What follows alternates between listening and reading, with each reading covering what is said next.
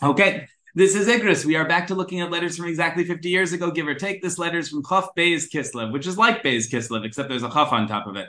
Uh, it's from exactly 50 years ago plus 20 days. Chaf Beis Kislev, Tavshin Lamed Dalid. And the Rebbe writes to Rabbi Shimon Yakubovich, actually, although the footnote here doesn't say that, that's who it was. In any event, this is from uh, this is from our year. The Rebbe writes Shalom Bracha. Miasher hinni kabbalas mechtav uh, bracha bracha napan miyamelula tes kislev. Said I received your letter. You asked for you sent over a pan. You wanted a bracha in honor of tes kislev. And then all of the honorifics after the Frierdiker his name is Chosi Yagan Aleinu. Says that I'm going to read it by the tzion. Okay, now of course comes the meat of the letter. Pashat. he said this should be simple. I'm not responsible, says the Rebbe, for people say in my name. I want you to know I'm not responsible for people quote me as saying. And before summit, it should be very well known at this point. And even though, even if I really did say it, which I think is the hanging implication here is, whatever you're asking about, I'm not responsible for what other people say I said. And even if I did really say it, what I answer to one person does not necessarily have a lesson for another person. Therefore, I don't even understand your question. We do not know what the question was. None of the books that I looked in were able to tell me what the question was. But the point is that the Rebbe is saying two things here. Thing number one, when we say things in the Rebbe's name and we hear things in the Rebbe's name, the Rebbe is not responsible for things said in his name. He's responsible for things that we know he said. And there's a big difference there. Obviously, a lot of a lot of quotes are attributed to the Rebbe there are websites out there that attribute some very pithy quotes to the Rebbe that by all means he never said, or he said a he said a version of them, but certainly not the uh, certainly not the fortune cookie version that people put out there. Um, so the Rebbe is not responsible at all for us making up the things he says. But more important for us, and what we're going to look at today, is that the Rebbe says it is meforsim. It is very well known at this point that when I answer somebody, that is not an answer for everybody. That's an answer for an individual. this is something that we talk about a lot in our Igrish here because uh, we look at letters and we try to find trends through the letters and we can say this is the way that Eva consistently responds. But we're always very cautious about even doing that, even when we have a lot of letters saying the same thing, because there is this standing rule. We've referenced this standing rule several times that when you see a letter, you can't be completely sure that that's how the Rebbe would answer every person because the Rebbe is answering the individual, not uh, putting out general rules. But we haven't had a source for it yet. So what we're going to look at today is multiple letters from the Rebbe. I think I found six or seven of them. where the Rebbe makes this exact point where he says, I want you to know that when you see a letter from me or you see or you hear a statement in my name, it was to that person and not to anybody else. And you shouldn't think that every, every time that I respond to somebody, I'm making up general rules for the entire world. I respond to the individual. And uh, the first letter that I want to look at actually isn't printed in Iggros yet. In any case, it's in uh, Menachem Nafshi. It's in that sefer and a couple other farms. This is written by Rabbi Levi, Levi Bistritsky. And here the Rebbe doesn't describe how he does letters. He describes how a Rav should write letters. And in this, I think we get an idea of why the Rebbe has this policy. This is actually a really interesting letter all by itself. It's about home birth, uh, whether the, uh, the Israeli rabbinate was trying to figure out whether to outlaw or support home birth as a psak. We're not going to do that today, but that would be a really fun topic for some other time. Home birth, I know it's particularly popular in our community. So you can see what the Rebbe says about it, what the Rabbanim said about it. In any event, in this letter, if you look at point Zion, the Rebbe says he's trying to give him guidelines on how to run a Chabad Bezdin tells him a bunch of things. He says that uh, that um, in Ches he says that uh, we shouldn't um, we shouldn't mix in piskei dinim from uh, from other rabbanim if they don't agree with each other. And he says over here that you should be avoiding machlekas to some degree. The, the Rebbe talks to him about general advice on how to run a bezdin, but in Zion he has a point for us. Pasha. It's pasha that when a hara, when a ruling, a halachic ruling, is given out to an individual, uh, especially when it's given out in an individual letter to that individual, there is a standing rule for Rabbanim. It is not to be taken as a hera l'rabim. It's not to be taken as a general teaching, a general psak for everybody at all. Now, look what the Rebbe is saying here. If a specific person is answered in a specific letter, that's not a Hera Rabbim. So this is the klal here. The klal that we have. I said in letters, we're, we're, talking about how the Rebbe doesn't do klal in a letter because there's a letter prati, so it's kind of funny. But in any event, what the Rebbe is saying here is that there is a klal that if you read something in a private letter that a Rebbe writes or that a Rav writes, it is not for everybody. It's for that individual. Why? Because in most cases, because usually the ruling, if it's done properly, depends on the situations and the life of the individual who the person's writing to. As they say in rabbinics, you answer the uh, what do they say? You answer the person, not the question. That's the uh, that's the expression that's thrown around, but it's also literal. In most cases, when the Rebbe writes a letter, in most cases, when a Rav issues a psak, he's not really giving a psak that is universal. He's giving a psak that is tailored to that individual in those circumstances. And if you don't know all the details, you can't apply it properly. By the way, this is the opinion in many Rishonim about why people who learn uh, who learn Torah but don't get Shimush are considered Machabli Elam. There's a Gemara Masach that we just learned in our Ein Yaakov shiur that people who uh, know halacha but don't practically learn the roots of the halachas. That is, that they don't go back. They learn Shulchan Aruch, but they don't understand the sources that contribute to Shulchan Aruch. They tend to make halachic mistakes, and the reason why they tend to make halachic mistakes is because they see the bottom line but don't understand the circumstances that went into it. So the Rebbe is saying, when you see a letter or a psak, you're seeing the bottom line, and the bottom line doesn't have the circumstances. If it doesn't have the circumstances, you can't apply it. Technis nafshe, it doesn't just have to do with what's going on in its life, it also has to do with the person's soul, with the with the weighting of the person's soul. You have to figure out who you're dealing with. There's all these factors that go into deciding exactly how you're going to write to a letter, what they're going to do with the letter, how their soul is going to respond to the letter, how their life is going to respond to the letter. And when you take all that together, you really can't take a, something that's written in an individual letter and apply it lidabim to everybody.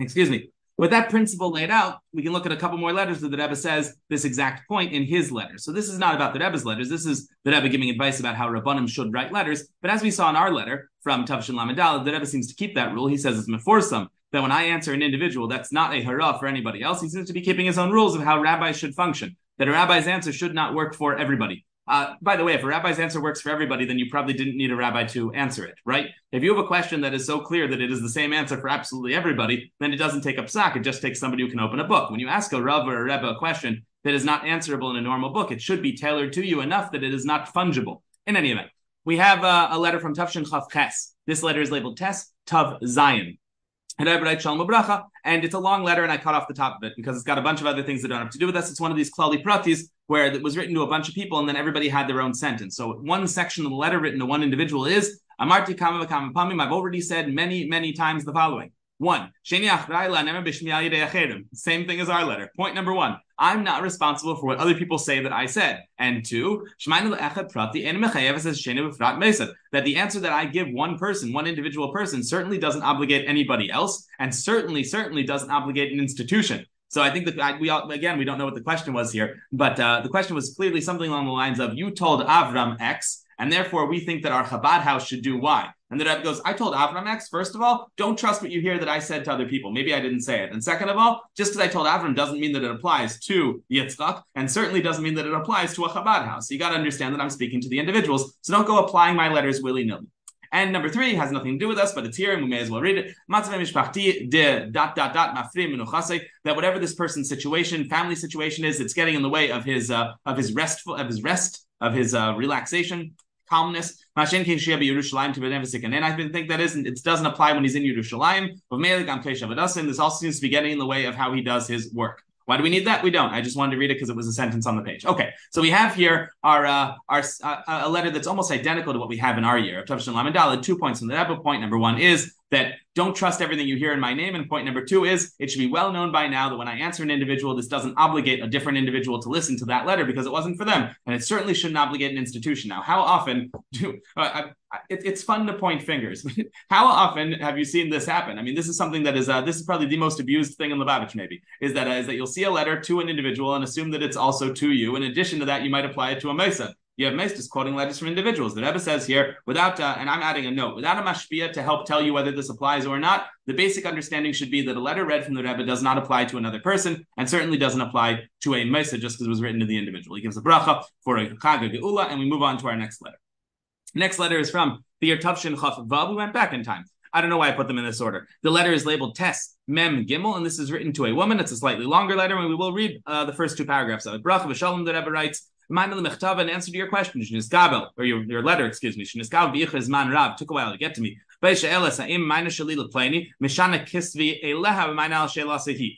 So this woman had written a letter to the Rebbe and gotten a certain answer. Her friend had written a letter to the Rebbe and gotten the opposite answer. And she writes back to the Rebbe saying, since you answered my friend differently than you answered me, does that mean that I should alter the answer that I got from you? I don't know. I, I, I, again, in most of these cases, in all of these cases, we just don't know what questions they ask. They're not recorded below the line here. You can imagine that this, uh, that that if if you send a letter to the Rebbe and he tells you that you can do something, and then your friend sends a letter to the Rebbe and the Rebbe says that she can't do something, you have to wonder if maybe the Rebbe's opinion has changed. So she writes back and says, Am I supposed to follow your most recent letter in general or your most recent letter to me? Which is a good question. The Rebbe answers, Nope. One answer has nothing to do with the friend's answer. It depends on the individual I'm writing to. Even if the question was exactly 100% the same, that's very important here. Because what we like to say is that if I was 100% sure that I was dealing with the exact same case I could apply the letter, the letter to my life. The Rebbe says, no, not at all. Even if you are completely sure that the question that was asked was 100% the same as the question that you're asking, my letter is not to you, so it might not have anything, have anything to do with you. Because my answer is dependent on the way that you ask the question and on the style of the question, and also on the soul and on the qualities of the person who's asking the question. And in most cases, not all cases, but in most cases, that influences my answer. That should be easy for somebody to understand. This is a, a, super important letter for us because here he's saying that even if you were to line things up perfectly and you were to find somebody, I have a question, I found that the Rebbe addressed this exact question in a letter. Isn't that incredible? Not necessarily. Might be that it's not for you. This again needs a mashpia. Needs ter- need, need, need needs. Uh, it's something people we need to be more careful about because just because the contents of the letter are exactly the same does not mean that the Rebbe's answer is meant for you. Maybe you have a different soul than the person who he answered, or maybe your question's asked in a different way than the person who the Rebbe was answering. We have a ksav yad. As far as I know, this isn't published anywhere yet. I found this in a chura, but there's a ksav yad. I confess that I can never read kisvei yad if they don't put the uh, text right next to them. I have no idea what it says, but fortunately they did put the text next to it in the chura. The text says kimadubar kama kama pamim. I can see it now. I mean, once once I see it, I can see it, but I can't see it initially. Sterling, when you when, when you read Kisvei Yad, are you able to figure out what it says before you look at the text? Yeah, I can never do it. Then have his handwriting. Most cases. I As a matter of fact, I just tested myself on this one. Yeah, did, did, did, did, you get it? Okay. Nice. Yeah. I have I have so much trouble with the handwriting. Okay, so uh, see as we've spoken about many many times.